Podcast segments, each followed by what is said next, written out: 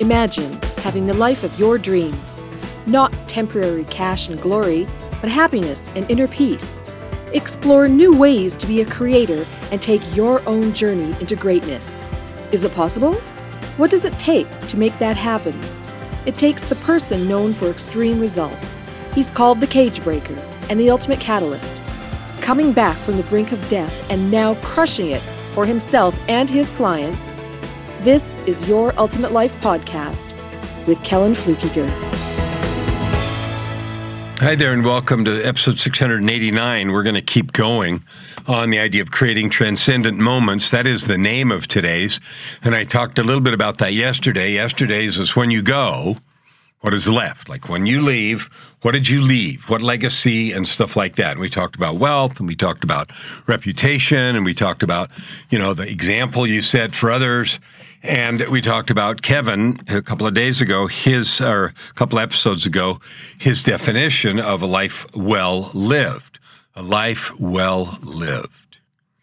Now, some people might think a life well lived is completely self indulgent. If I do everything I could possibly do that I wanted, that's a life well lived.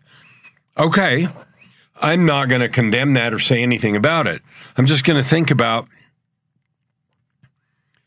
going on. I mean, the designer, the creator of this life, this universe, this universe, this space, this world where we are, that was done with a particular purpose. Now, I'm not pretending to know all the purpose, but I am looking at how it was set up and that everything grows. Trees grow, we grow, we learn, we develop.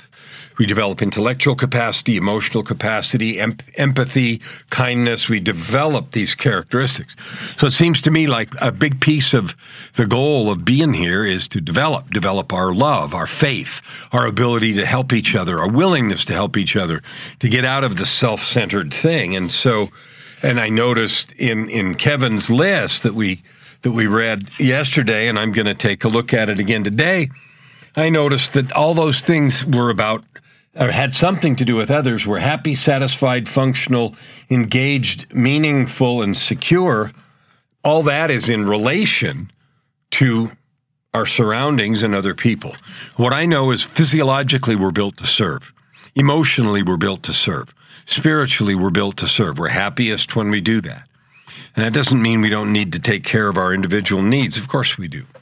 So Yesterday, we talked about how powerful love is. We talked about creating some transcendent moments, and we're going to dig into that with some more detail today. Okay? In order for this to make sense, I'm going to lay down a couple of assumptions I'm making. And if they don't agree with you at all, then this then what follows may or may not make sense. I don't know. So here's the assumption. The assumptions are we're here with a purpose. When I had that near death experience I referred to yesterday, and I died and had three conversations with God at the door between life and eternity, I came away with a ton of information that had been fire hosed into me. But four of them were very simple things. And here's what they are Number one, you and me, each one of us, is an intentionally created divine being. It's not an accident, it's not an experiment, see what happens. Lovingly focused, intentional, desired creation. That's what we are. The second thing that I know from that what is that we each were given gifts, talents, abilities that we could bring with us. Well, things we like to do. It might be things that are fun to do. It might be how we interact with people. It might be specialized empathy. Some people listen better than others.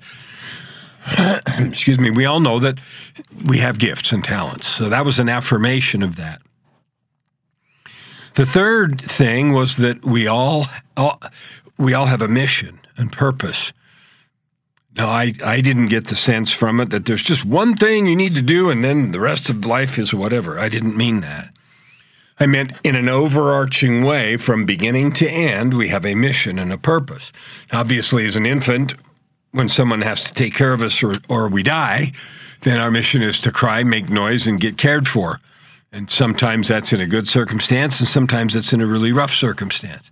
And that will shape us for later, right? But after we get to adulthood, when we begin to ask the questions, who am I? What am I really doing here? And we come to grips some way with what has happened to us before, like our guest talked about having multiple sclerosis and all kinds of struggles and eventually his family deciding they couldn't stay with him and you know a bunch of really sad I guess sad, hard things, difficult things, things that couldn't be really a struggle to deal with. So that was something that was part of his experience. And we all have those things. The question's always going to be what do we choose to do with them? Okay, life was never it intended to be easy. It seems like everybody's struggling all the time. And I don't think that's actually true. I heard a talk once in a church meeting a big church meeting. It was kind of a regional thing, or you know, I think it was a world conference actually. That some study somewhere showed that more than fifty percent of the people that you or I meet in a day are dealing with something very hard at that moment.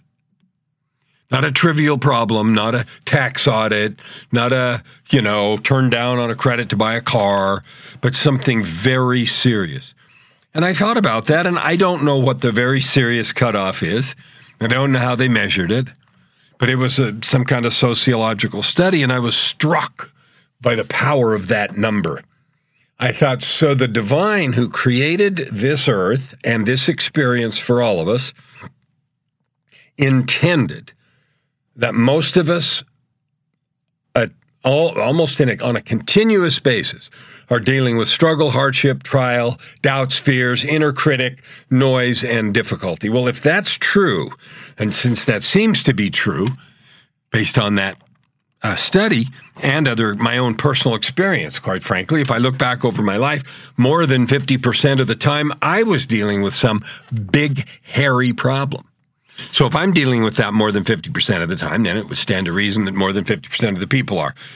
Then that's either the designer, the creator doesn't know how to do this, which doesn't make any sense. Because if you look at the intricacy and beauty of celestial mechanics and the planet orbits and the complexity of biology in our bodies and healing and all rest, uh, yeah, obviously there's some beyond infinite intelligence at work there.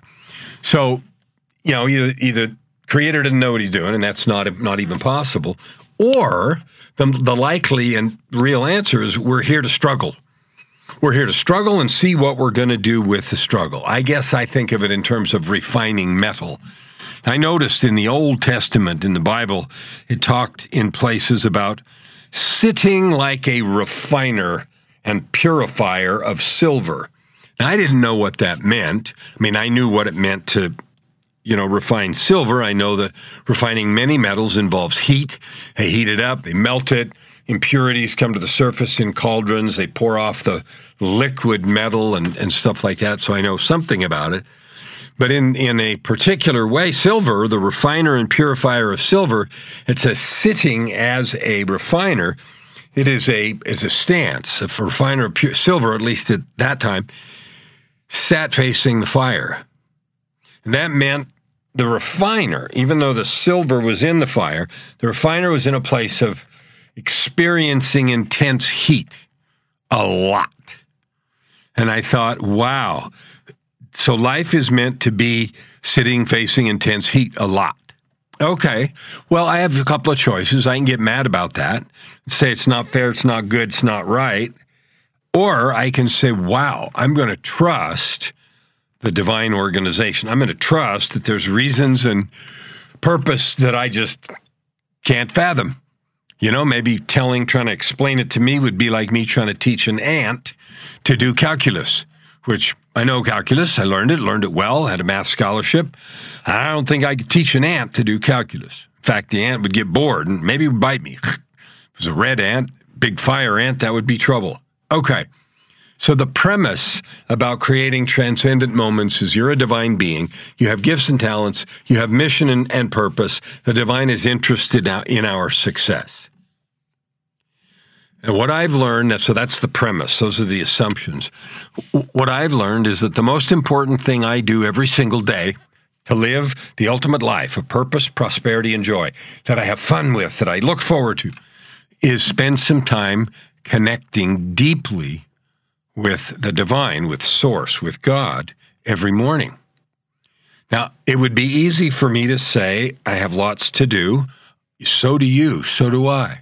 I just get up earlier. And the reason I've decided to do that, it's a choice. Nobody makes me, is because I don't like going through the day without feeling connected and guided.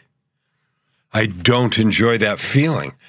I love the feeling of having connected deeply with spirit and feeling heard and seen and guided.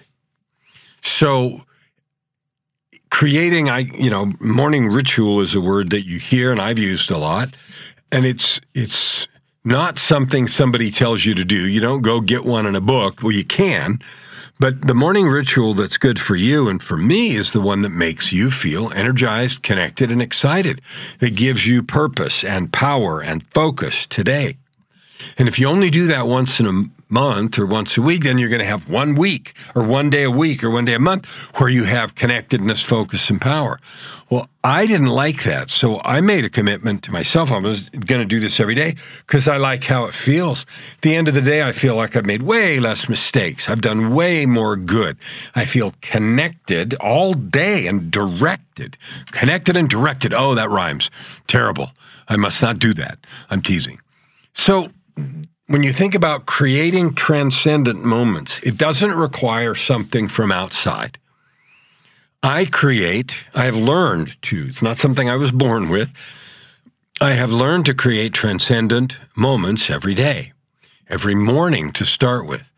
I get up and meditate and pray, and it's not automatic and it's not easy, and it, all the things that you might say, all true for me too but I've worked through those. And so it's like person who plays tennis poorly, holds the racket wrong, hits it in the net, hits it out of bounds, da da da.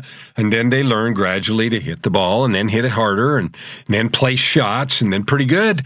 Pretty soon they not only enjoy it, but they're pretty good. And Okay, you can learn to have transcendent or spiritual connecting experiences anytime you want, just like that. It's just like learning tennis or basketball or any other sport or skiing or crocheting or working in the recording studio. I'm pointing over there because that's where mine is. I, the recording studio is over there.